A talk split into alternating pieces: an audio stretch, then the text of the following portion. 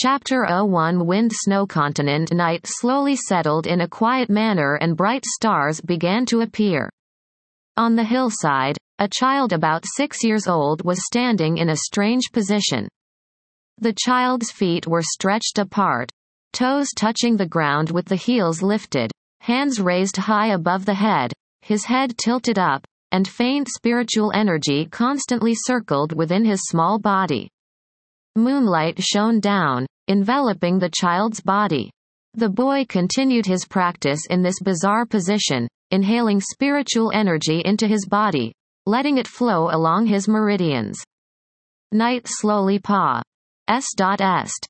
As the moonlight faded, replaced by the first rays of suns. H.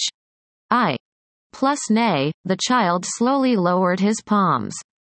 His eyes opened to reveal deep, dark pupils that seemed to have a sharp golden glint deep within them. Huang Xiaolong breathed out a mouthful of foul air, his eyes staring at the rising sun. From the day he was born to the present day, it had been seven years since he came to this world. He started practicing the body metamorphose scripture at the age of three. Now four years later, he had managed to reach the third stage palm propping the sky gate. In his previous life, his ancestors had trained under the banner of the Shaolin Temple and the body metamorphose scripture was an inheritance from his ancestors. Until now, Huang Xiaolong had been unable to understand the reason why someone like him, who was hailed as a martial arts prodigy in his time, was brought to this world. And the matter that depressed Huang Xiaolong the most was that he awoke in the body of a newborn baby. Huang Xiaolong looked at his small thin arms and smiled sourly. He had reached the age of 17 in his previous life, and after 14 years of hard work, he had managed to train in the body metamorphose scripture up to the ninth stage, but never could he have imagined that he would have to start all over again.